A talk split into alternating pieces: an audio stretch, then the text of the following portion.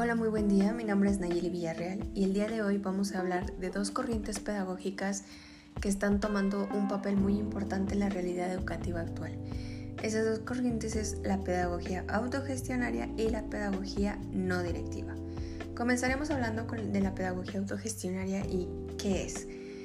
Es una corriente del pensamiento pedagógico con características novedosas que conlleva la transformación del proceso educativo eh, como punto de partida vamos a decir que en esta forma de enseñanza pedagógica debe existir una integración participativa directa de todos los agentes educativos. Como lo menciona la Ley General de Educación en el capítulo primero, artículo 3, que dice que el Estado fomentará la participación activa de los educandos, madres, padres de familia, docentes, personal administrativo y distintos actores involucrados en el proceso educativo y en general de todo el sistema educativo nacional, eh, pues esta corriente pedagógica hace énfasis en esta cuestión. Esta corriente tiene bases en un método creado por Celestine Freinet, que sabemos que Celestine es, bueno, fue un filósofo, maestro y pedagogo francés, que es el método natural. En este método se indica que los niños y las niñas aprenden desde sus vivencias, lo que ellos viven día con día y siempre se debe ir respetando como estos ritmos y dinámicas que tiene cada uno. Este método hace que los niños y las niñas tengan mayor motivación para aprender y generar conocimiento basado en sus propios intereses. Lo que a ellos les interesa, lo que ellos más necesitan aprender, es lo que los motiva para poder obtener el aprendizaje. Como en todo, existen ventajas y desventajas.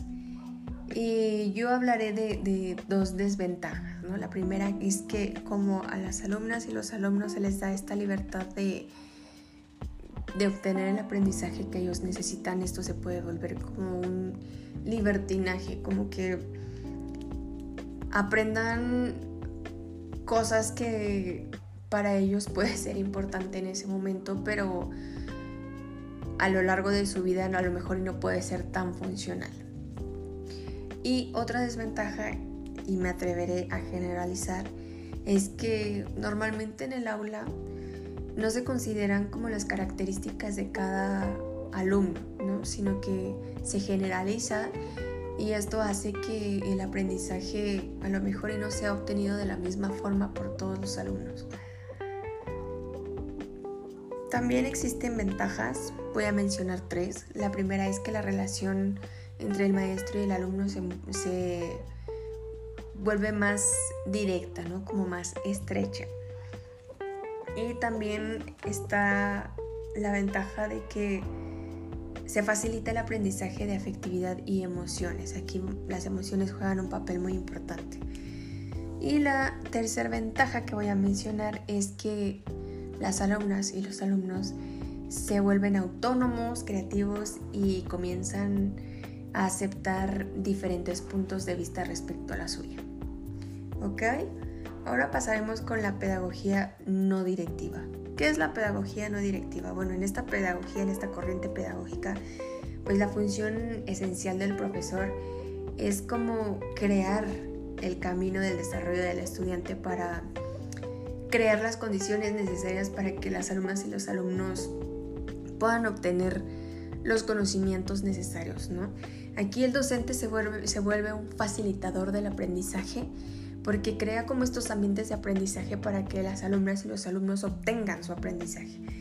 Aquí es muy importante que el facilitador les enseñe a obtener la información correcta, porque ahora que estamos en una era digital en donde eh, la tecnología juega un papel muy importante en, en, el proceso de aprendizaje, pues los facilitadores y las facilitadoras deben enseñarle a las alumnas y los alumnos a a obtener la información real, la información verídica, no, no la incorrecta.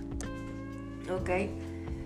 Em, en esta corriente pedagógica deben existir tres condiciones del facilitador para, ah, valga la redundancia, ¿no? Como facilitar el aprendizaje.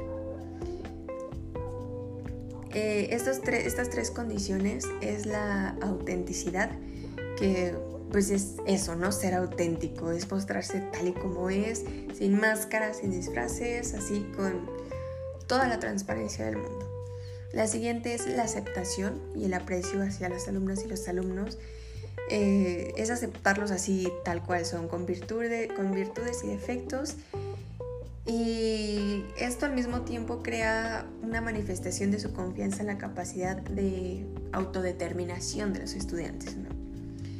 Y la siguiente y última es la comprensión empática, en donde existe como esta posibilidad del facilitador de ponerse en el lugar de los alumnos y ver todo desde su punto de vista, no como desde su perspectiva.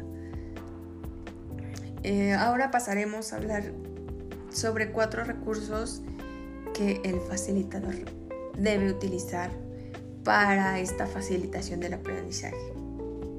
El primero, y creo que es el más importante, es el que más se utiliza, es el contrato. En este contrato es un contrato como tal en donde el facilitador y el alumno firman en que el, estudiante asume una participación activa en la toma de decisiones acerca de qué aprender, cómo aprender, cuándo aprender y para qué aprender. La siguiente es la vinculación con la comunidad, que este recurso posibilita al estudiante como vivenciar experiencias que pueden resultar significativas para su desarrollo en la sociedad. La siguiente es la enseñanza tutorial, que aquí implica el establecimiento de pares entre tutor y alumno en este proceso de enseñanza-aprendizaje. Y bueno, aquí el estudiante asume una posición activa en su aprendizaje eh, cuando desarrolla como las tareas que le implementa o que le pone el tutor. Y aquí entre el tutor y el estudiante discuten la planificación, la ejecución y la evaluación de esas tareas. La siguiente es la investigación, que es la búsqueda y el enriquecimiento del conocimiento, como lo mencionaba hace rato, el enseñar o el eh, guiar en la forma de obtener información. Y la última son los grupos de encuentro, perdón, la penúltima son los grupos de encuentro, que también son llamados grupos T o grupos de reflexión, en donde la finalidad de estos grupos es vivenciar experiencias que propician el conocimiento personal. Y ahora sí, la última es la autoevaluación, que aquí es que el estudiante asume el control de su propio aprendizaje y él mismo evalúa lo que aprendió y cómo lo aprendió. Pero bueno, esto es todo por hoy. Espero les haya gustado, que todo haya quedado muy claro y nos vemos para la próxima.